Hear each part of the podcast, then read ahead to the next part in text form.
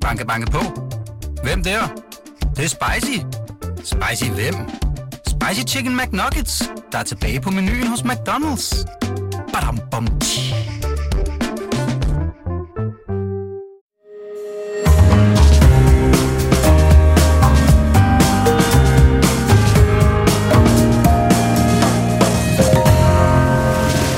Du lytter til Korto og Steno, en podcast fra Berlingske. Henrik. Henrik Dahl udtrykker nu en skarp kritik af Moderaternes udenrigspolitik, hvor man ifølge Liberale Alliance-politikeren skal til at handle med diktaturstater. Dahl ser Moderaterne som partiet, der artikulerer den politisk-økonomiske elite, PØE's, verdensforståelse. En verdensforståelse, der har taget fejl i årtier, og i øvrigt også årsag til, at den vestlige verden tabte freden efter den kolde krig på gulvet. Debat mellem Henrik Dahl og Moderaternes gruppeformand Henrik Fransen til sidst i denne første time, i denne i øvrigt næst sidste udgave af Korto af Steno. Nogensinde øh, proklamerer vi nu. Ja, øh, ja så det, det, det regner vi i hvert fald med. Velkommen til. Mit navn er Jarl Kortova. Og jeg hedder Tom Steno. Og vi skal også uddele en af programmets aller sidste fidusbamser, hvis ellers vi kan finde en oplagt modtager. Og Bamsesnakken, altså der, hvor vi gennemgår den seneste uges øh, begivenheder på den hjemlige politiske scene, den tager vi sådan for alvor fat på i næste time. Men hvis du kære lytter allerede nu sidder inde med øh, en, øh, et oplagt bud på en fidusbamse, så skriv det til os, så får du også indflydelse på, hvem der skal løbe med formentlig en af verdenshistoriens sidste fidusbamser. Så øh, det skal, kan du gøre ved at skrive på vores Facebook-side Cordua og Steno, og her er der som altid også rum til spørgsmål og kommentarer. For eksempel til den debat, vi skal have om små 20 minutter mellem Berlingske chefredaktør Tom Jensen og det, øh, de konservative politiske ordfører Mette Abildgaard, Og den handler om de konservative og om, hvad Tom Jensen mener, de burde have gjort. Nu skal vi så byde velkommen til en, øh, en herre, der gennem de næsten 12 år, vi har sendt, har besøgt os øh, rigtig mange gange. Det er ingen ringer end dig. Tidligere udenrigsminister, tidligere klimaminister og nuværende leder af det radikale venstre, Martin Lidegaard. Velkommen til, Martin. Tak skal du have. Og øh, du er her, fordi øh, du og dit parti denne uge har haft, øh, ja, I har haft øh, øh, Sommergruppe. sommergruppemøde, og jeg havde altså lidt sympati for jer, fordi I blev helt så ny til at udsætte jeres presmøde. Så kommer Zelensky og ødelægger det for jer, og så begynder Jacob Ellemann pludselig at, at lave Og hvor er pressens prioriteringer henne? Jamen, ikke? det er altså, jo det. vælge mellem Zelensky og radikale sommergruppemøde, ikke? Men Ja, altså, ja, ja. sådan, sådan Ja, er det jo. jeg vil også gerne kom, Men- men- komplimentere det, det gamle husmandspartis nøjsomhed, fordi nu er I jo kommet ned på at være en lille gruppe, så I behøver ikke et kæmpe kursuscenter for at holde Ja, det er rigtigt. Det virkelig hyggeligt, det, vi skal hyggeligt dag i frem- mit sommerhus, ja. Ja. Det vi skal frem til, det er jo, at de har præsenteret et, øh, et vidtgående klimaudspil, øh, der blandt andet indeholder øh, et forslag om, om afgifter på øh, klimabelastende tekstiler. For eksempel, for eksempel cowboybuksen, øh, så det som moderne hedder også jeans. Og øh, det er noget med en vægtafgift. Altså, 50 kroner per kilo tøj. Og, øh, Ja. og, og det bliver, hvis man har et par cowboybukser, så er det øh, 20 kroner, noget, noget den stil. Kan du, øh, hvad, er, det, er, det, er det sådan nogle tiltag som det her, der kommer til at redde øh, kloden? Eller Ja, hvad- hvad altså skal- nu øh, går forslaget ud på øh, at lægge afgift på de 10 største produktkategorier og mest CO2-belastende produktkategorier i Danmark. Så det Ja. er cement, det er kød, det er tekstiler, øh, det er også en vejafgift. Og flyafgift. Og men, det, men det er jo ligesom de gamle kendinger. Det der med tekstiler, de synes ikke, rigtig, jeg har hørt ja, før. men jeg, vil- jeg vil lige nu spørge lige, hvad det gik ud ja. på, altså, og batter noget, mm. og, og ja, det batter noget, hvis du rent faktisk gør det her, og så skylder vi jo lige at sige, at de penge, vi så får ind, tilbagefører vi til en lettelse i bundskatten, så det også er socialt afbalanceret, og også kan række ud til, til blå side, fordi det er jo så også det, der skatten på arbejde.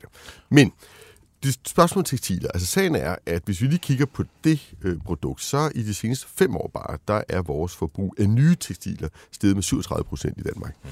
Og det er altså noget af det, øh, der virkelig står for det store CO2-aftryk øh, rundt omkring i verden. Vi regner med, at cirka 10 procent af verdens CO2-udledninger stammer fra produktion af tøj. Og det vi tager fat på her, og det er nyt, så jeg er jo glad for at få lov til at forklare det, det er jo at sige, en ting er, hvad vi udleder her i Danmark fra vores elforbrug og den produktion, vi har her i landet. Men vores største aftryk er sådan set øh, gennem det forbrug, vi har, og som vi importerer fra udlandet, og hvor udledningerne jo så ligger typisk i Bangladesh eller Kina, og det er tøj, vi snakker om. Men ikke desto mindre er det jo os, der forbruger det. Og der er anbefalingen fra Klimarådet og andre gode folk jo, at vi altså også bør kigge lidt på det her forbrugsrelaterede CO2-aftryk. Det er jo en forbrugsskat, øh, hvis man skulle være lidt skatteteknisk, ikke? Ja. Øh, og, og, og det har man jo diskuteret lang tid siden. Men, men, men altså, fører det her ikke bare til, at, at endnu flere tager til Sverige og handler tøj? Altså, hvor i øjeblikket er det jo sådan, at nu handler man jo tøj i forvejen, fordi øh, den, skal, den svenske krone, den er jo faldet ned gennem gulvet. Det er svenske pesetas nu om stunder. Øh, og, og nu lægger I så 20 kroner på et par, par kopperbukser, som i Skåne hedder jeans. Og så tager man det over og, og, og køber ind i stedet for. Så, så er vi lige ved, er vi? Og det er grunden til, at vi ikke lægger den højere.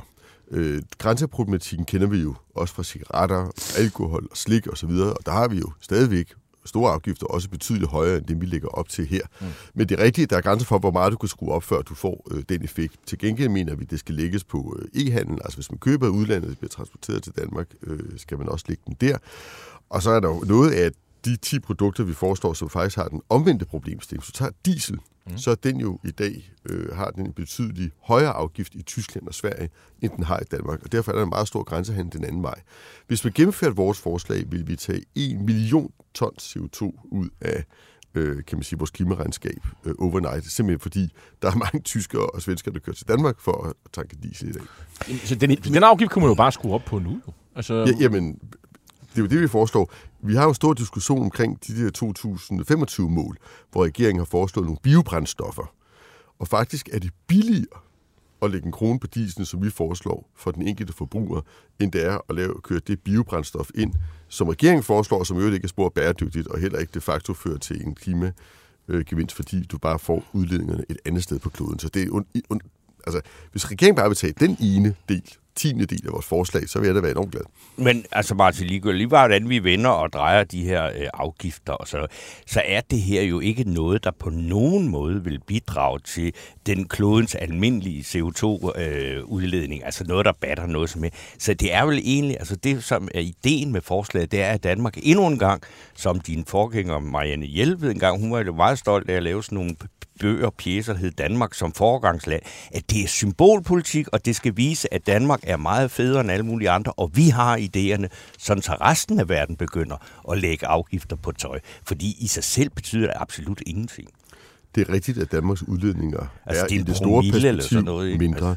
Men jeg tror, at vi har jo haft en diskussion her i august om, hvad, hvad vil det sige at være foregangsland? Ja. Og for os er det to ting. Det ene er, at du viser et samfund, der er rigt, og hvor ingen lider nød, og alle, øh, i hvert fald de fleste, har et godt liv, men som faktisk både i vores direkte udledninger og forbrug øh, udleder markant mindre.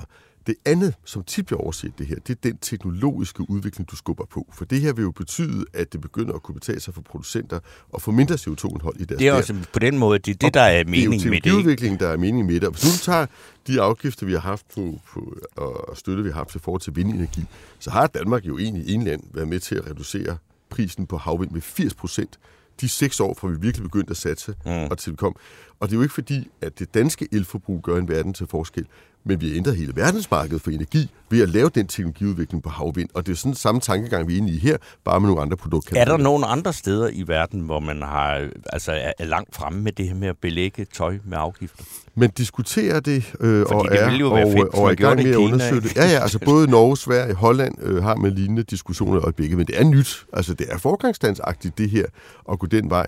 Øh, men altså sådan helt basalt handler det om, vil det ikke være fornuftigt i den situation, vi står i, at lægge lidt højere afgifter på det, vi vil have mindre af, og så til gengæld lette skatten på det, vi gerne vil have mere af, nemlig arbejdskraft. Og det er jo en gammel tankegang, på den måde en gammel traver, men det er et konkret forslag her, som er til at have mere at gøre, og som jeg synes egentlig både appellerer til midten, øh, blå og rød side på hver sin måde. Altså, øh, det, der er nogle af de her ting, hvor jeg vil sige, det, det lever jeg jo fint med lattergasflasker. Altså, er, er det ikke det, de unge Kan du godt undvære det, jeg? Ja, er, det, er, er, altså, er, er det ikke de unge mennesker, som øh, går og laver og, og, og, og inhalerer det der for at få et eller andet kick, øh, eller hvad? Eller, Jo, det vil nok være en sidegevinst der. Altså, men vi er jo ikke er, gået er, er, det, efter... er det meget øh, klimabelastende, sådan noget lattergas? Eller så er det sådan noget, øh, tandlægen bruger, når han skal bedøve, øh, eller hun skal bedøve os? Ja, altså, man bruger lattergas i flere, i, i flere funktioner. Jeg tør ikke give de eksakte bud på, hvor mange tons det bliver brugt i Danmark, men det er en kilde til øh, drivhusgasudledning, fordi det er meget stærke koncentrationer af drivhusgasser, altså betydeligt stærkere end CO2. Men findes der, øh, findes der alternativer? Det er bare det, er bare det jeg, jeg lidt måske... Det gør der til mange af de funktioner, man en dag har, for eksempel hvis man sniffer det, men, øh, jo, men, men, men, men, men øh, spøg til side. Men øh, ellers så er det netop det, vi er ude på, skal udvikles. Altså det er jo igen tilbage til det, som Torbens spørgsmål, altså hvorfor lægger man sådan nogle afgifter her? Det gør man, fordi det er markedskonform og skubber producenterne i retning af at udvikle nogle nye teknologier, der forurener mindre. Det er jo det, der er hele ideen med, med afgifter. Du, øh, så er der en af vores øh, lyttere her, der hedder MH MHP Petersen, han spørger, og det, og det er jo en gammel traver, den her, både i skatteteknisk og klimapolitik og ernæringsmæssig, altså hvorfor i alverden er Danmark, altså det, jeg har hørt mange ministre sige, at øh, nej, differentieret moms, det kan vi simpelthen ikke have, det, det er simpelthen for vanskeligt. Det har man så i rigtig mange andre lande, så de må være meget bedre til at regne. Hvorfor man ikke bruger det våben for at få folk til at spise mere frugt og grønt, og øh, afgifter på kød. Det må du så svare på. Ja, jeg er super glad for det spørgsmål, og jeg har faktisk, fordi... Du har besvaret lavede- det mange gange. Da vi lavede det her forslag, så stillede jeg det samme til vores Ja. økonomer, og jeg tog også øh, altså en dyb snak med økonomer inde i centraladministrationen, højtstående økonomer, og i øh, de økonomiske råd osv. Og, og det ærlige svar er, fordi at momsen er jo hovedindtægtskilden for staten. Ja. Det for at sige, som det er. Og det, man frygter, er, at hvis du begynder at differentiere den, at så får du simpelthen et hul, der er så stort, så du... du, du, du øh, Det var dog vil det ikke være ærligste, politisk, øh, det første det. ærlige svar, jeg har Hvorimod- fået fra en politiker på det her. Hvorimod, at fordi selvfølgelig har jeg sagt det samme, hvis andre lande kan gøre det, så kan vi da også differentiere det. Det skal man da kunne. Men det her, kan man så sige, er jo så sådan set at gøre noget, der, der er enklere. Nemlig et, et afgiftsinstrument, vi kender fra alkohol og øh, plastikemballage og alt muligt andet. Vi bruger det, så kan man ikke bruge det tekniske argument, og for ikke at få en højere beskatning, og en, altså for det er ikke vores øh, hensigt, så kompenserer vi for det øh, en til en, enten direkte til bundskatten eller til, øh, til den grønne omstilling. I, så i, øh, i, i teorien, og som økonomisk, en økonomisk teori, så er det jo det, det er det som, hvis man, hvis man differentierer sit, sine øh, afgifter, så får man det, der hedder dødvæksttab, altså et, et, et velfærdstab. Og, og hvis man nu lægger afgifter på, ja, så bliver velfærds dødvæksttabet mindre. Det er derfor, man ja. Altid foretrækker at lægge afgifter på. Og, og det er svært at forklare, men det er sådan set en realitet. Det, det er fuldstændig rigtigt. Og jeg vil også sige, hvis jeg kunne vælge helt selv, og hvis jeg nu pludselig fik færre 20 milliarder til skattelettelser, så vil jeg nok hellere lette skatten på arbejde. Mm. Stadigvæk, end jeg vil lette skatten på forbruget. Ikke? Men, men øh, lad os prøve at, at kigge på nogle af de andre ting, I foreslår. Altså cement. Altså, det bruger vi jo til at, at bygge. Vi har nogle store virksomheder, blandt andet Aalborg Portland, lige midt i statsministerens valgkreds. Øh, øh, altså, hvorfor er I ude efter cementproduktion? Altså, øh, er det ikke sådan noget, der også bare igen flytter et andet sted hen, øh, og, og så er man lige vidt, og så mister Aalborg en masse arbejdspladser? Altså her kommer vi ind på noget interessant, for både når det handler om cementen og for den sags skyld landbruget, mm. der har man jo haft en stor frygt for, at den CO2-afgift på 750 kroner, vi lægger på produktionen af cement i Danmark, eller produktionen af landbrugsvarer i Danmark, vil føre til en såkaldt lækageeffekt, altså at produktionen bare flytter et andet sted hen. Nemlig. Det her er jo sådan set noget andet. Det er jo det på slutforbruget. Det vil sige, det er jo også på det oksekød, der bliver importeret udefra, eller den cement, der bliver produceret ah. et andet sted. Og vi foreslår faktisk, når vi kigger på landbruget, og det kunne man også gøre med cementen, at de der 750 kroner, som ligesom er rettesnoren, vi er blevet enige om, det kunne da godt være for landbrugets vedkommende, at noget af de, nogle af de 760 kroner så kunne lægges i forbruget, og så nogen i produktionen for at undgå, om man så må sige, at, at produktionen bare flytter. Ikke? Så nogen, hvis For, nogen, for, for CO2-effekten er det jo det samme. hvis nogen har tænkt sig at bygge et hus, så vil det så blive dyrere, for så skal man altså betale noget, noget mere afgift. Med mindre, at man vælger noget øh, cement, som er recirkuleret, eller man vælger at Og- anvende nye, moderne materialer, træ for eksempel, som ikke vil være påvirket. Det er jo Og- det, der er hele ideen, men vi vil ændre adfærden. Og recirkuleret, det vil sige, det er noget, det er et genbrugsmateriale. Genbrug, ja. ja. Ja, ja. Okay. Jeg, tager, altså, jeg bliver jo meget, egentlig meget begejstret for det der med det der tøj, ikke? Men det kunne jo for eksempel batte noget, hvis man kunne få det op på EU-plan. Kan man det? Altså, det er sådan noget, fordi nu har I jo et, et mandat dernede, og, og hvis med lidt held får I måske et til, det kan vi jo ikke rigtig vide. Men altså, det er jo, altså, det er jo der, så kan man sige, okay, der er en halv milliard mennesker, hvis de fik øh, lagt en afgift på tøj, så kunne det måske lige pludselig, så kan det være, at det brændte lidt mindre næste sommer. Det, det er fuldstændig rigtigt, og øh, det, det vil det være absolut det bedste, og vi kommer til at gå til EU-valgkamp på det her også. Øh, det vi ved fra vores erfaringer nu er jo, at de steder, hvor Danmark er gået foran, både med energieffektivisering og fjernvarme og vedvarende energi, der har vores muligheder for at få skubbet det ind i en EU-lovgivning efterfølgende være markant større, fordi vi har kunne sige, Det virker. Når vi har Det er ikke dyrere. demo. Øh, vores virksomheder skal ikke lukke. Vi er stadig blandt verdens 10 rigeste lande, selvom vi gør de her ting. Og det er også det, vi tænker her, at det vil være et meget stærkt signal, der man gør det. Øh, lærer af erfaringerne. Der er en del tekniske komplikationer der, det vil jeg gerne sige ærligt, ikke? når du skal måle CO2-aftrykket i den enkelte vare og den slags ting. Men det er sådan noget, som, som vi så kunne tage et ansvar for at være med til at udvikle, og EU så meget lidt at kunne vedtage efterfølgende. En ting, jeg, jeg, altså der er mange af de her ting, som man jo sagtens kan leve af. Hvis man er vegetar, så kan man jo, lever man jo fint uden okse og kalvekød bliver dyre. Og hvis man har bygget de huse, man skal bygge, så er cement ikke noget problem. Og indgangsservice, det har, der har service, hedder det vel. Øh, der, det har man jo, øh, det har jeg, der er mange, man mange steder jo droppet, ikke? Og, og så har vi jo lattergasflasker og diesel. Øh, det, alle de her ting er fint. Men så kommer det til vej- og flyafgift. Der er mange, der holder op med at flyve. Det, det kan man også. Men og det at køre en bil på en vej, øh, det er jo også en forbrugsafgift. Det er jo noget med at registrere noget fra A til B og så videre. Er, er, det, er det udviklet? Eller skal man hen og have aflæst sine kilometermåler, og så skal man så betale en eller anden øh, afgift på det hvert eneste år? Øh, hvad forestiller I jer med det? Ja, altså hvad angår øh, hele, kan man sige, øh, beskatningen af vores øh, bilflåde og det at køre på danske veje, der forestiller vi os sådan set en helt omkalfatring af den måde, vi gør det på i dag.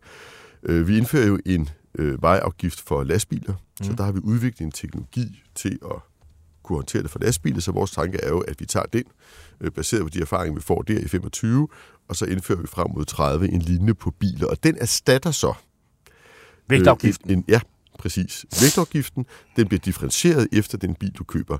Og så har vi tilbage en registreringsafgift, og her kommer så det nye. Den skal så basere sig på, kan man sige, den, det CO2-indhold, der er tilgået bilens produktion. Ah. For du kan- måske huske hele diskussionen om elbiler, at øh, en ret stor del af det, en elbil udleder, er jo i selve produktionen, og det gælder også en almindelig bil, sådan set, at alle de varer, der tilgår øh, stål, aluminium osv., ind i en bil, det udgør en meget stor del af CO2-belastning i det samlede øh, livscyklus. Så vores tanke er, at nu skal vi øh, lave en registreringsafgift, der afspejler, om det er en lille eller en stor bil, om vi så må sige, altså CO2-indholdet i selve bilen, og så har du en, en vejafgift, der så at sige øh, afspejler det, du kører øh, i den, og den differentieres efter, om du kører el eller diesel. Og det skal selvfølgelig gøres så enkelt som muligt, og tanken er jo, at den samlede beskatning ikke skal gå op igen. Okay.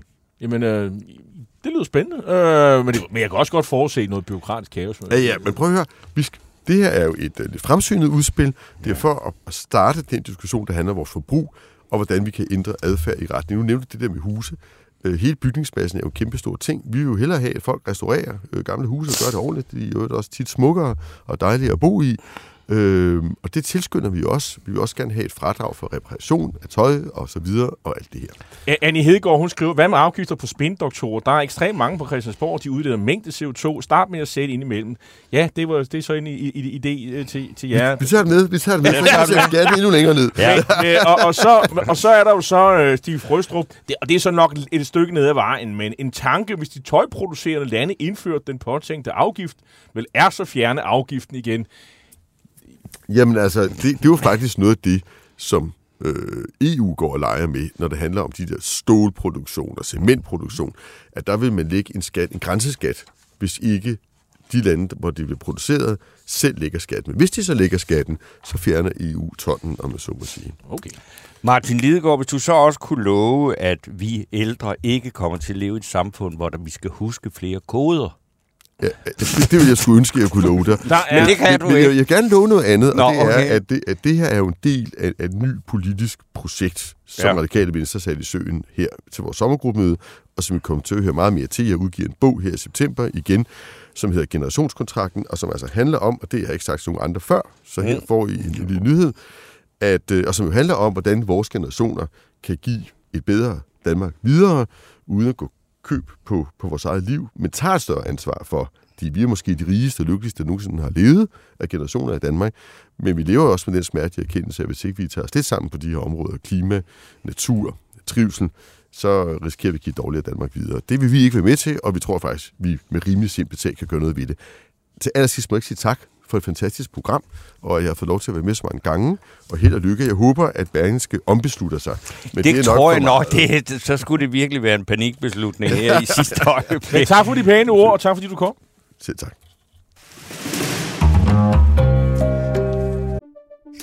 Banke, banke på. Hvem der? Det er spicy. Spicy hvem? Spicy Chicken McNuggets, der er tilbage på menuen hos McDonald's. Badum, bom, tji.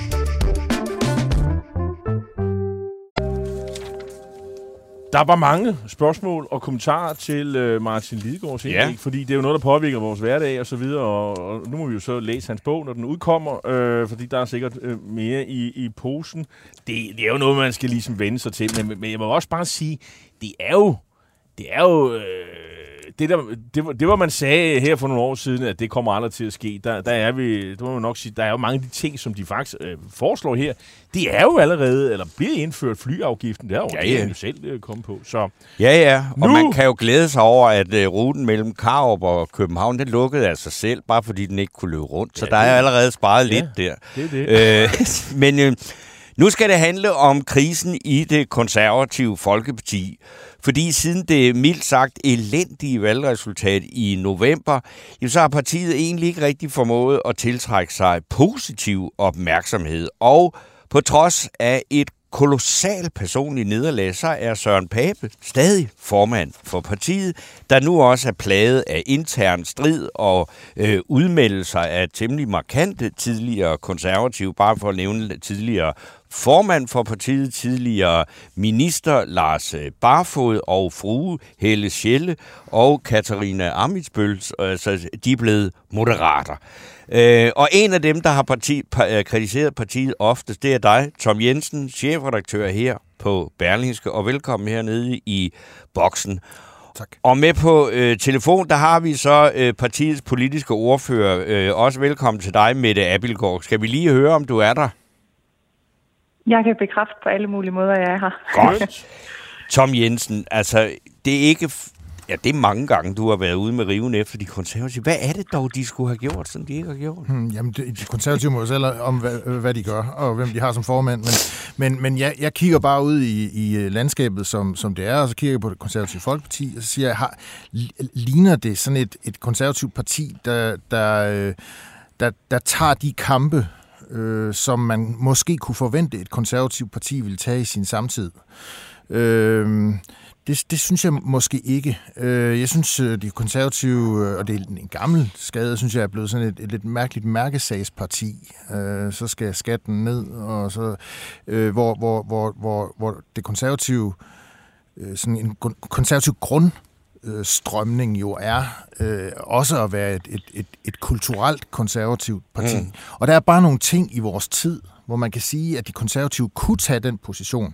Altså, øh, i myldret af borgerlige partier øh, kunne man tro, at det parti, der kalder sig konservativ, kunne tage den position. Vi er i en tid, der, der på mange måder min- minder om 70'erne, øh, for, med normkritik og opløsning af normer osv., Øh, og jeg kan bare ikke mærke de konservative ind i den kulturkamp. Øh, og det var da et sted at starte, kan man sige. Tom, Mette Abildgaard, Mette værsgo. Abildgaard, Tom, Tom Jensen kan ikke mærke dig, og du er jo ikke i det lokale, øh, i, i studiet her, og, og, men øh, hvad, hvad, Hvad siger du? Hvad siger du til ham? Jamen, da jeg læste øh, Toms indlæg, som I refererer til her, der var der en del af det, jeg var uenig i, sådan hvad angår personspørgsmål, men jeg må jo også være ærlig at sige, der var også elementer i det, som både jeg selv, men også resten af vores, vores øh, parti, vores folketingsgruppe er enige i, forstået på den måde, at det her helhedssyn, at det har nok øh, manglet i for høj grad. Nogle af de store kriser, vi ser i vores samfund i dag, som er udløst blandt andet af den her individualisering, som Tom han også beskriver. Øh, vi ser jo blandt andet hver, hver en ud af otte øh, lider af svær ensomhed. Vi har 15.000 forældre, der går hjemme, fordi deres børn har skoleværing. Vi har mistrivsel hos de unge. Nogle af de her øh, tendenser i vores samfund, som er udtryk for øh, nogle skred i netop vores værdisæt, har vi ikke været gode nok til at gå ind og sætte fokus på og give vores svar på. Og det er vi i gang med et internt arbejde i partiet lige nu, hvor vi prøver øh, ganske snart at præsentere en samlet fortælling. Både hvad er det, vi ser, der er de store trusler øh, i vores samfund, hvad er det, der har en blivende værdi, som vi skal tage med ind i, i de næste generationer. Øh, og det arbejde er i gang internt i, øh, i partiet. Så på den måde kan jeg sådan set godt følge, at den her samlende fortælling øh, og det her helhedssyn, som Tom efterlyser, det har vi nok øh, svigtet. Jeg tror ikke, vi er det eneste parti, der har gjort det. Der er nogle ganske få partier, der har været gode til det. Øh, men ikke desto mindre, så har det været et meget, meget interessant politisk arbejde, der har været i gang med, og det er noget af det, der har mindet mig selv om, hvorfor man blev politiker i sin tid.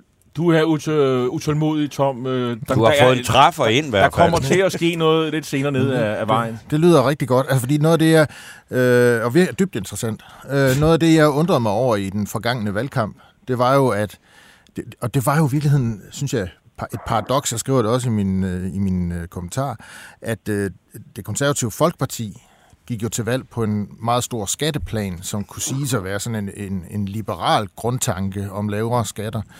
Mens øh, det parti, der kalder sig liberalt, nemlig Liberal Alliance, gik til, til valg på sådan en ansvarsdagsorden, som man vel godt kunne sige... Ja, og var, var lidt mere helhedsorienteret, ja, ikke? konservativ grundtanke. Ja. Så, så jeg sad tilbage og kiggede på den der valgkamp, og, og, øh, og, øh, og modede mig lidt over, om de, var, om, om de i virkeligheden hed noget forkert, de to partier. Øh, fordi øh, at det, det, der sådan ligesom er min, er min grundtanke, det er, at, at faktisk mere end nogensinde burde der faktisk være en åben dør for en markant konservativ, sådan kulturel øh, Øh, helhedstænkning. Og, og, du, og du siger jo lidt om det, altså nogle af de ting, du, du peger på, der, der synes jeg, det er jo sådan, øh, Henrik Dahl for eksempel fra liberale alliance, han har jo markeret meget, så, meget på de områder, og han er jo kommer fra et parti, der kalder sig liberal. Har den liberale alliance stjålet det, der skulle være de konservatives politik øh, med det, Abelgaard? Øh, hvis jeg har den analyse, er det, er det helt forkert? Jeg synes ikke på nogen måde, at de har stjålet vores politik. Vi har jo en, en fællesmængde blandt andet på det økonomiske område, og nu siger I, at vi gik meget til valg på skattepolitikken. Det er jeg egentlig ikke nødvendigvis enig i, men det lykkedes jo i hvert fald Socialdemokratiet at skabe en fortælling om, at det første, jeg som Ej, ja, konservativ tænkte på, når jeg stod op om morgenen, det ja. Ja. var at fjerne, at fjerne topskatten. Ikke? Øh, så på den måde lykkedes det jo også at få skabe en fortælling om, øh, at det var det eneste, der betød noget for partiet. Vi kom også med blandt andet store grønne øh, udspil, blandt andet store miljøudspil, der handlede om øh, beskyttelse øh, af, af mange af vores troede arter, for netop at dem videre til næste generation, som også er noget meget, meget grundkonservativt. På det område ser jeg eksempelvis ikke øh, Liberale Alliance være så tydelige. Øh, men det er rigtigt noget af det, der handler om diskussionen om det gode, både det gode liv, men også diskussionen om, øh, hvad der er sket med fællesskaberne i vores samfund. Øh, hvorfor er det, vi ser, at denne her krise, hvor vi som individer øh, ikke kan finde roen i os selv mere? Jeg tror i høj grad, det handler om nogle af de fællesskaber, der er blevet svækket i vores øh, samfund. Og den debat, den har øh, enkelte medlemmer fra Liberale Alliance været gode til at gå ind i og, og bidrage til, og det vil jeg gerne anerkende dem for. Øh, Mette- øh, Mette men det, øh, absolut forhindre os andre at sige også at Nu siger I godt nok, at I kommer med noget nyt og sådan noget, men, men, men altså, skal, må, kan vi begynde at tale om elefanten i rummet? Altså, på den måde, I har en formand, som er den øh, person, der har siddet længst øh, på den post i, altså ja, alle de ledere, der sidder i Folketinget. Han har haft et katastrofalt valg. Han øh, har ikke været i stand til at formulere noget som helst andet end tilbagetog og bortforklaringer. Og nu siger du så, at nu er I, kommer I med et eller andet, men er det ikke sådan lidt ligesom, når Mette Frederiksen, hun har selvfølgelig lidt mere held med det. Først så er hun rød, og så er hun grøn, og nu er hun grå. Men altså, nu skal Søren Pape så lige pludselig komme i en helt ny forklædning og snakke om værdier og fællesskab og sådan noget, efter vi har set ham slinge rundt og, og føre til et utroligt dårligt valgresultat. Nu synes jeg også, du er lidt hård ved os, men, men, men det, det, det klarer vi. Men vi fik et valgresultat, som på ingen måde var det, vi drømte om. Vi gik et enkelt eller to mandater øh, tilbage, men det er rigtigt, der var To nogle meningsmålinger ja. på et tidspunkt, der så ud som om, at det kunne blive endnu bedre. Øh, og det er klart, det var vi da drøn skuffet over, og det vil jeg da heller ikke lægge skjul på, at det har man sådan lige skulle rejse sig ovenpå, øh, men det er vi absolut i, i fuld gang med.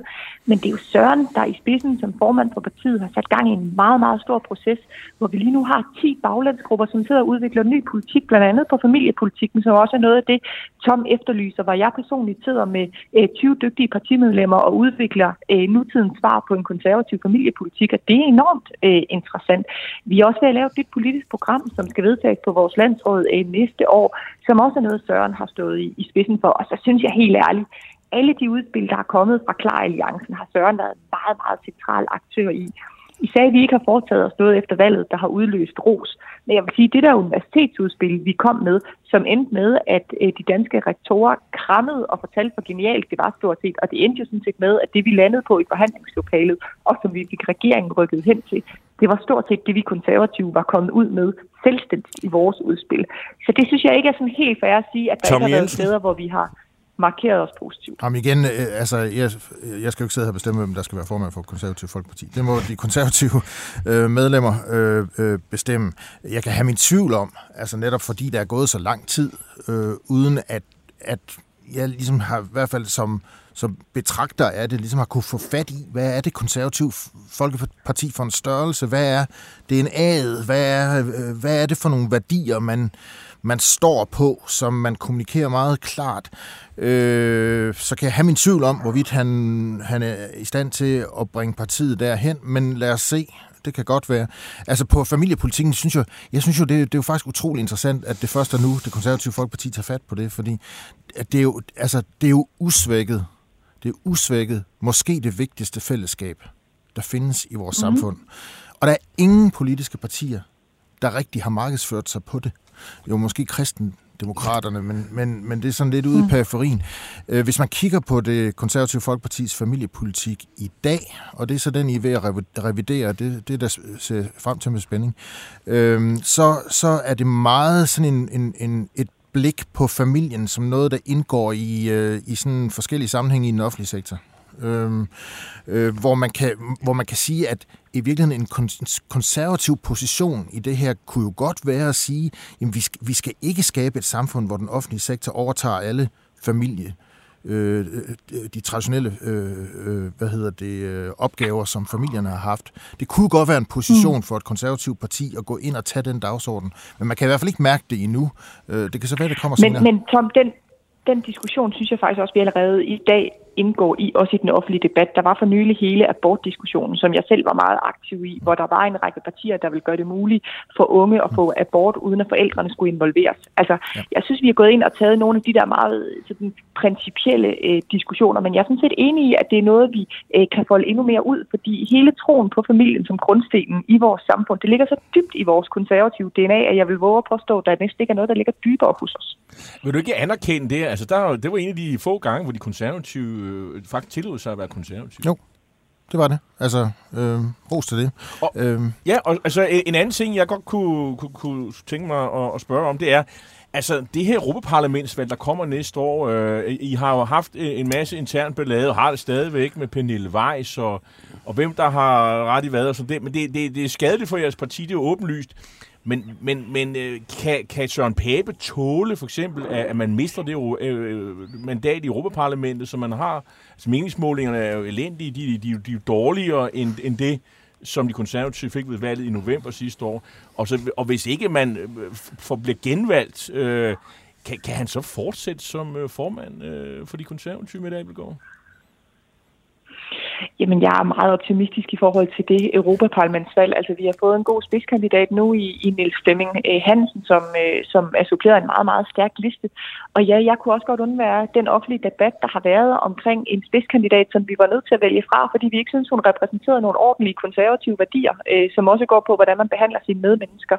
Og så er der en vælgerforening, og er det 7-8 enkelte personer, der har bakket op om den spidskandidat, øh, og det har medierne så haft en, en meget stor interesse i, og det er sådan fair nok. Med det, men, Abelgaard, gør, gør det ikke indtryk på dig, at, at, øh, en tidligere formand og minister Lars Barfod og frue og Katarina Amisbøl er blevet moderater, lige præcis fordi, at de synes, at den linje, som Søren Pape har stået for, er helt uholdbar? Og uden kompas? Jeg vil sige, de, de, de har angivet meget forskellige forklaringer for, hvorfor de har meldt sig ud. For hele Sjælle har det drejet sig om et lokalt Ja, hvad siger du? Jamen, jeg er ikke sikker på, at jeg helt kan lokalisere de fælles træk. Altså, øh, det jeg kunne se på Katarina Amnesbøl, der handlede det blandt andet om, at der skulle være mere fokus hos partiet på børn og, unge, børn og unges mistrivsel, øh, hvilket øh, vi meget, meget gerne havde drøftet nærmere med Katarina, hvad, hvad hun havde gode idéer til det, og for hele Sjælle øh, var der lokale forhold på, på Frederiksberg, som man var uenig i. Og så kan det godt være, at Lars Barfod passer øh, bedre ind i Moderaterne, end han passede ind hos os. Det skal jeg ikke kunne vurdere. Øh, men men øh, jeg synes ikke, de forklaringer, han er kommet med, har givet mig grund til at ændre på den konservative kurs, for eksempel i forhold til det her med forsvaret for ytringsfriheden i, i hele sagen om koranopbrændinger. Men, men man kan vel i hvert fald sige, at øh, det som, øh, som de der afskalninger øh, er sådan et, et, et, et, et, et advarselstegn om, det er måske et parti, det er i hvert fald min analyse, et parti, som har vel været lidt svært at læse og mærke, og det er jo i virkeligheden det, som jeg forholder mig til i min, min, min klumme, mm. øh, øh, i en tid, der kalder på konservative svar, og hvor man kan sige, at skillelinjerne på mange måder er blevet kulturelle i stedet for økonomisk-politiske, mm. øh, der mangler, mangler vi i virkeligheden på den, i den borgerlige øh, lejr et parti, der stiller sig klart og er det kulturkonservative parti. Men, men det vil jeg også våge at påstå, at vi stadig er i det værdisæt, der er bærende øh, i vores øh, folketingsgruppe og i vores øh, parti. Men vi skal være bedre til at få det ud over rampen. Men jeg vil sige, hvis man går ind og genlytter eksempelvis den tale, som Pape han holdt på folkemødet på Bornholm, så synes jeg faktisk, man ser nogle ret stærke elementer af lige præcis det. Fordi det at være konservativ, det er ikke kun et samfundssyn, det er også et syn på, hvilket ansvar vi som mennesker bærer, og den måde, vi optræder som individer på. Og det synes jeg, han fik meget, meget fint øh, formidlet i, i den tale, og det er noget af det, som også vil, vil blive foldet mere ud i den kommende tid. Mette Appelgaard, tusind tak, fordi øh, du var med her. Det blev nok de sidste konservative ord fra din mund i Cordova Stenus historie. Også tak til chefredaktør Tom Jensen for at tage den her øh, debat. Tak skal I have. Tak.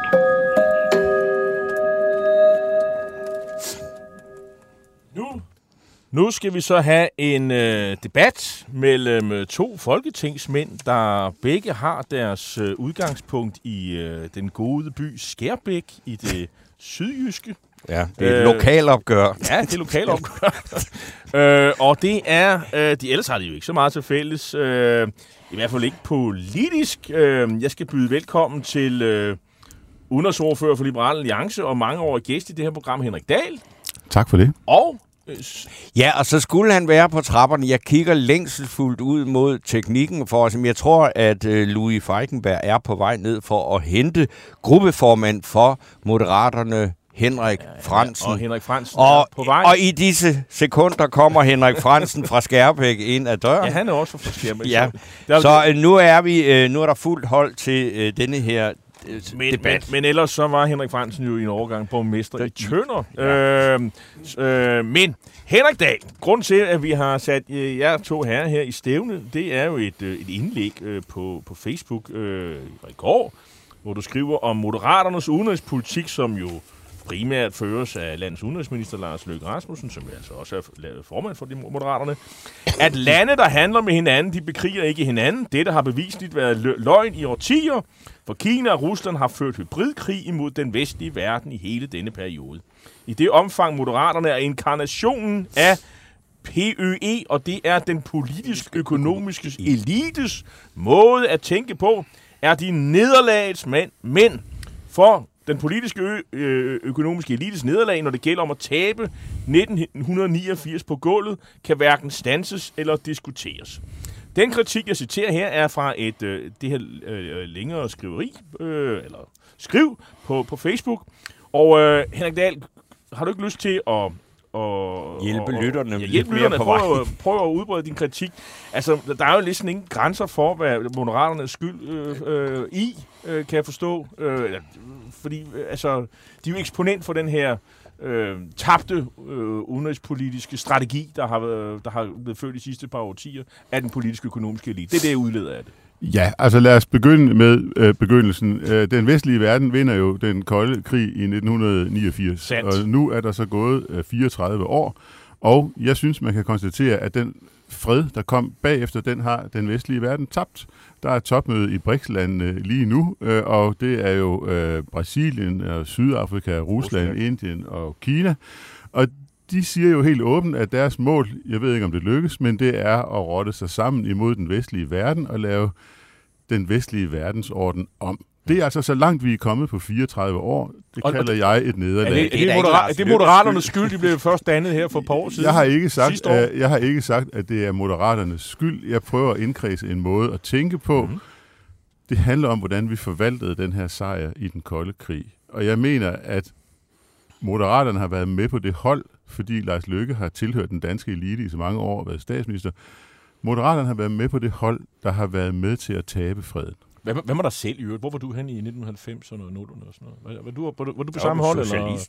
Jamen, jeg troede ikke, at vi øh, havde vundet, fordi øh, jeg øh, var mere tilhænger af Samuel Huntington, som advarede imod at tro, At vi havde vundet en af Francis Så dengang du var socialdemokrat og SF og hvad du ellers har været, der, der var du på Huntingtons hold. Det er det, du siger. Jeg har altid været på Huntingtons hold, fordi jeg har altid troet, at tanken om, at historien var forbi, og vi havde vundet, var en farlig Mm. tanke. Det har jeg heller aldrig aldrig Okay, på. Henrik Fransen, du, i, i mange af de her år, der har du så bus, øh, bestyret butikken i Tønder, så det er jo, men det er jo også det er et hårdt ansvar at lægge på dine skuldre. Men hvad siger du til? Er der ikke noget om det? Jo, men der er jo ingen tvivl om, at vi har jo hellere stået i dag øh, uden en krig i Ukraine. Vi har jo hellere stået i dag uden, at man kan se, at der er kræfter rundt i verden, der vil samle sig i en koalition imod øh, de værdier, vi står for. Det er helt klart. Jeg må også minde øh, Henrik Dahl om, at øh, undervejs i det her 34-årige forløb, hvor der kun er lavet fejl på fejl på fejl, der var I jo faktisk selv en del af en øh, regering, hvor I jo selv sad med en udenrigsministerpost, som jo i øvrigt var den mest kvalificerede, vi nogensinde har haft på daværende tidspunkt. Det er rigtigt, Det har ændret Ja. sig siden, vil jeg gerne sige. det har det. Og, og, og, og, og kom og sige, at, øh, at øh, Moderaterne er stiftet, som jeg også læser til sidst, der øh, øh, for at sløre, at, øh, at øh, den p- politiske økonomiske elite har fejlet undervejs. Mm. Det synes jeg måske, det er lidt rigeligt. Og Moderaterne er jo også mere end bare en, øh, en, en Lars Løkke Rasmussen. Vi har faktisk et bredt funderet parti i dag. Men Henrik Fransen, altså det var i sidste uge her, der var en tidligere konservativ ungdomsformand, og øh, altså Frederiksberg konservativ medlem af Kina kritisk. Han kalder Lars Lykkes udenrigspolitik for krejlerdiplomati. Altså, er det, har han ikke lidt ret? Det synes jeg jo ikke. Altså, men, men, men, men altså, øh, udenrigspolitik, og specielt dansk udenrigspolitik, det bliver jo ført på, øh, på, på andres øh, præmisser, på andres vilkår. Vi er jo ikke en stormagt. Vi er en lille nation. Vi har knyttet os vanvittigt tæt til USA. Vi er en meget, meget vigtig øh, part af NATO også, hvor vi jo går foran og donerer F-16-fly og så videre, ikke også? Øh, og det er jo sådan med, med udenrigspolitik, som det er med så meget anden politik, at det gælder om at få så meget så mange interesser som muligt sikret for, øh, for Danmark. Og kalde det krejlerdiplomati, det synes jeg måske, det er at nedvurdere udenrigsministerposten. Henrik Dahl. Jamen, jeg savner bare noget eftertanke eller selvreflektion, eller hvad man nu skal kalde det. Fordi hvis formanden for Moderaterne tilbage i 90'erne og 0'erne og 10'erne havde været trainee i kirkeministeriet, så havde han jo været lovligt undskyld, men han har været udenrigsminister og finansminister og formand, næstformand for i perioder landets største parti. Statsminister Så det, statsminister, det, det, det er eftertanken, Ja, det er eftertanken, jeg, jeg, jeg savner, fordi der er jo en eller anden historieløshed bygget ind i, mens udenrigsministeren er næstformand og finansminister, og stadigvæk mens han bliver statsminister, så fører vi jo de her nytteløse krige i Mellemøsten, hvor vi tror, at nu skal vi bringe civilisation til Mellemøsten. Hans forgænger som formand for Venstre laver den her øh, aftale med Kina, som han nu godt kan se er forkert. Vi har alle de her forkerte idéer om Rusland osv., det er jo historieløst, når man ligesom forestiller sig, at det er nogle ulykker, der bare er kommet til os udefra, når man har siddet som statsminister. Igen, hvis du havde været trainee i kirkeministeriet, en anden historie. Det er bare ikke det, vi snakker om. Så det er eftertanken. Ja, Men så, mange. så er det det, du vil, op, vil opnå med det her, det er at få Henrik øh, Fransen og Lars Lykke til simpelthen at lave altså, en fuldstændig ny udenrigspolitisk doktrin, som er den, faktisk den stik modsatte af den, Lars Lykke lige Nej, har jeg, lanceret. Jeg, jeg, jeg, synes, jeg synes, der er for lidt i det, der kommer, fordi det, der er i det, er, at den doktrin, vi havde efter den kolde krig, den har slået fejl, og det eneste, der kommer fra regeringen nu, er, at vi skal indrette os på nederlaget. Altså, der er ikke andet nå, så skal vi indrette os på nederlaget. Det er jo bare ærgerligt. Altså, jeg, jeg savner noget mere, end at vi bare skal indrette os på nederlaget. Er, er, er det en kritik, som, øh, som du kan følge? Nå, men altså, jeg synes jo altid, at man skal tænke efter og, og, og forsøge at evaluere på historien for at finde ud af, at det er jo der, man skal ligesom finde retningen i, i fremadrettet. Men jeg må også sige, at der er også sket nogle klare fremskridt øh, undervejs, som ikke står til at rulle tilbage. Altså jeg må minde om, at NATO er blevet udvidet med Polen, med de baltiske lande osv. EU er udvidet helt over til, til øh, med Rumænien, Bulgarien og de, de baltiske lande osv. Ikke også? Så den vestlige, vores øh, interessesfære er altså blevet væsentligt forstærket og er blevet rykket noget mere østpå. Det er også det, man jo øh, kan, kan følge med i, når man har EU-topmøder i dag så er det jo ikke sådan, der er jo noget forskel på, hvad Ungarn siger, hvad Frankrig siger, og hvad, hvad Finland siger for eksempel. Ikke også? Øh, og det er jo netop, fordi vi har fået udvidet øh, vores del af verden i Europa. Og det er sket i den periode, hvor Henrik Dahl øh, påstår, at vi har tabt men, freden. Men, men, men lad os prøve at være mere konkret. Ja, altså nu øh, for eksempel Afrika. Ikke? Altså det, det, der, der er en diskussion om, hvorvidt øh, vi er ved at tabe Afrika til de der regimer, som vi alle sammen er enige om, vi ikke øh, er særlig vilde med. Og, øh, og Lars Løkke, han siger, jamen vi, vi bliver nødt til at være lidt mere pragmatiske, og vi skal handle med. Nu skal vi også have nogle flere flygtninge fra, eller nogen arbejdskraft, undskyld, arbejdskraft fra Afrika. Er det svarene på, på spørgsmålet, som du har efterlyst? Det er jo et godt eksempel på den mangel på eftertanke, du tager frem, fordi nu kommer jeg med et eksempel. I marts 2009 er jeg i Bamako, som er Malis hovedstad. Der Hu Jintao, som er Xi Jinpings forgænger, har lige været i Mali, og hans været indegave til styret i Mali, det er en 2,5 km lang firesporet bro over Nigerfloden, som går tværs igennem Bamako. På det tidspunkt var Mali et prioriteret land, hvor vi sendte øh, dansetrupper og Danmarks Ungdomsfællesråd og dokumentarfilmsinstruktører og alt muligt skidt og møg øh, ned til Mali, fordi det var sådan en vigtig del af vores øh, ulandspolitik. Hvem var statsminister? Det var Lars Løkke Rasmussen. Han tager nemlig til måneden før. Og, og det er jo det her med, at at de omvendte på en eller anden måde er de mest troende, som irriterer mig, fordi Lars Løkke Rasmussen kunne da medtænke ind selv, at han var statsminister, da vi sendte alle de der øh, narhatte ned til Mali, samtidig med, at Hu Jintao, han bare forærede en firesporet bro, som de stod og manglede, fordi der var trafikpropper i Bamako morgen, middag og Så, så det var det, vi skulle have gjort i stedet for. Det, det der din Ja, og når det igen kommer fra statsminister, det skulle han da have vidst som landets statsminister. Jeg tror, det er billigere at sende datatrupper, når det er endnu det, det er bare meget bud. Hvad, hvad siger du til kritikken her? Jamen altså, jeg, jeg tænker også, at vi har sendt anden dansetrupper og Danmarks Dansk Ungdomsfællesråd og så videre til Afrika. Altså, der har også været, øh, altså, vi har jo, vi har jo haft et massivt øh, hvad det, fokus på Afrika øh, i, i ulandsbistand og så videre. Vi er en af de verden, øh, lande i verden, der giver mest. Øh, men jeg er også helt bevidst om, at øh, Kina har ført en, en bevidst strategi om at på en eller anden men måde at købe, at købe Afrika Hvor ved at gå ind øh, øh, altså med, med, med, med, med meget strategiske områder. Hvor er eftertanken, når der står en kronik i Berlingske i dag, at Kina har været meget mere praktisk og lavet infrastruktur, når det er statsministeren i 2009, der, der, der burde have haft et, en udenrigstjeneste og et embedsapparat, der informerede ham om, hvad der var på spil.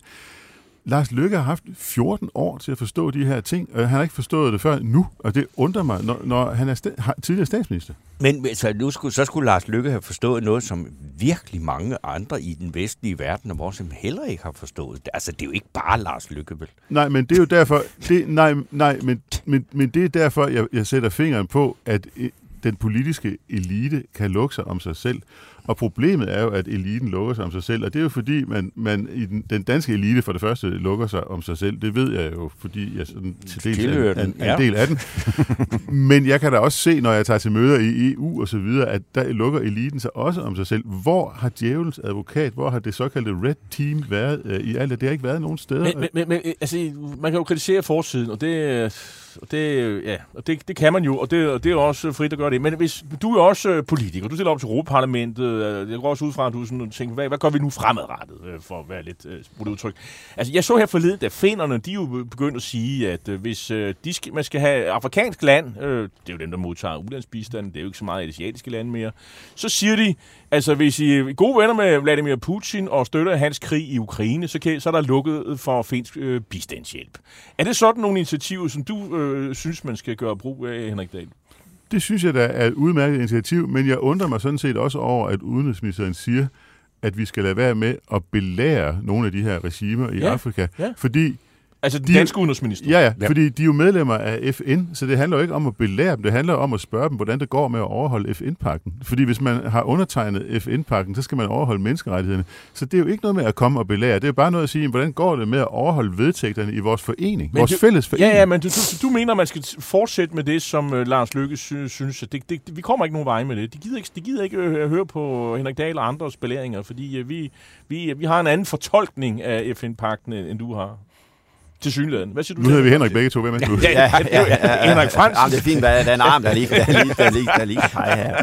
Godt, Øh, jamen, jeg vil gerne lige, øh, jeg vil gerne lige vende til det, øh, tilbage til det begreb eftertænksomhed, eller øh, være, evaluere på det, øh, og være lidt eftertænksom omkring den politik, der er ført. Man skal passe på med ikke, øh, altså man kan nemt forveksle eftertænksomhed øh, bagudrettet med bagklogskab. Øh, og, og der er jo en, en, hver tid en tendens til at vurdere fortidens handlinger på baggrund af den virkelighed, vi står i. Jeg synes, det er lidt det, vi, vi, er, vi, er, vi er i gang med her. Altså, vi ved jo mere i dag, end vi vidste i 10'erne, eller der er sendt dansetrupper, hvor man så i øvrigt også sendt mange andre ting derned. Ja. ja. Øh, du siger, det er Henrik Dahls fremstilling er karikeret. Det, det, det, det, det, ja, det vil sige, den er, den er, øh, der findes også et andet udtryk, der hedder, at overdrives fremmer forståelsen. Mm. Og det er, nu kender jeg jo Henrik Dahl rigtig godt. Vi er jo begge to fra Skærbæk, så vi har nok ikke uh, haft barndom fælles i Skærbæk, men, uh, men vi forstår jo godt at sige tingene, så, så folk kan forstå det, og det kan Henrik også. I Skærbæk, der taler man tingene, simpelthen tingene lige ud. Hvad, hvad siger du selv, herr Dahl? Jeg, jamen, jeg siger, at,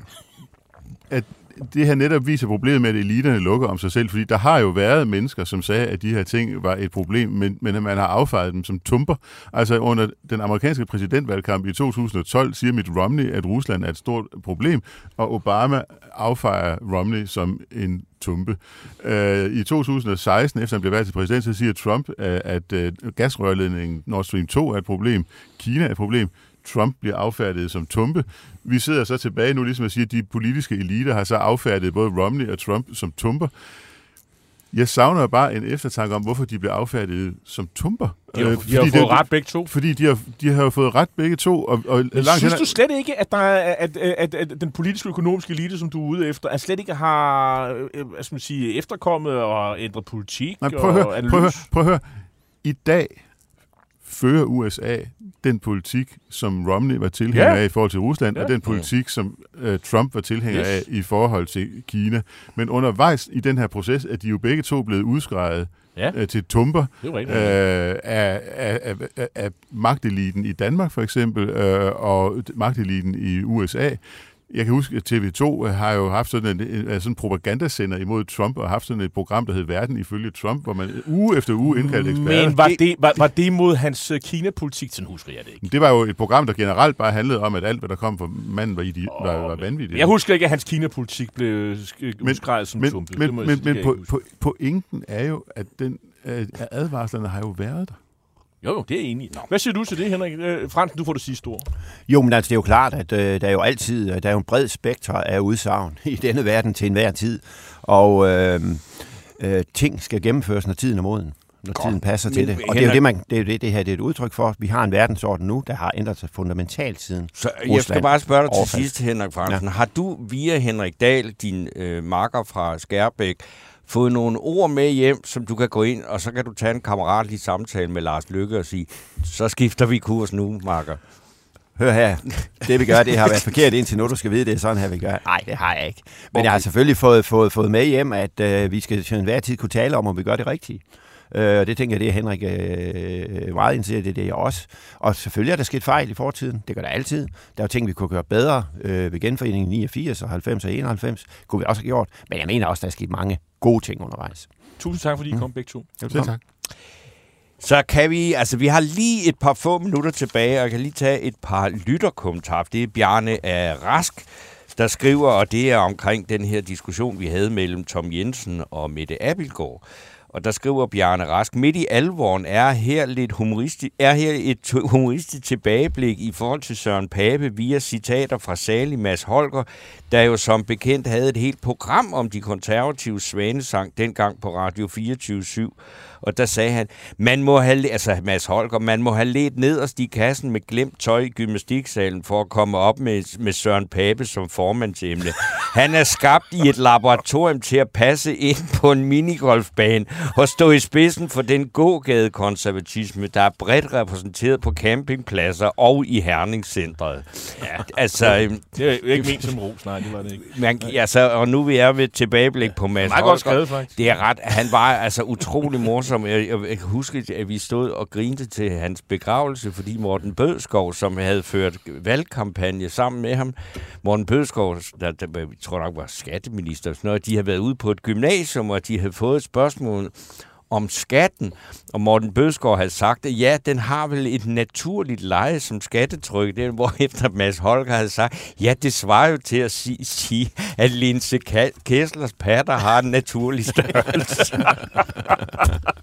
Så bliver man sgu ked af, at han Simon valgte at gå Nielsen for tidligt. Simon Nielsen Ørgaard, det er svært at komme efter det her, ja. skriver, Henrik Dahls pointe om historieløse er lige på sømmet, lykkes såkaldte pragmatisk udenrigspolitik og gammel vin på gamle flasker, og det topper han nu med at ville indskrænke ytringsfriheden.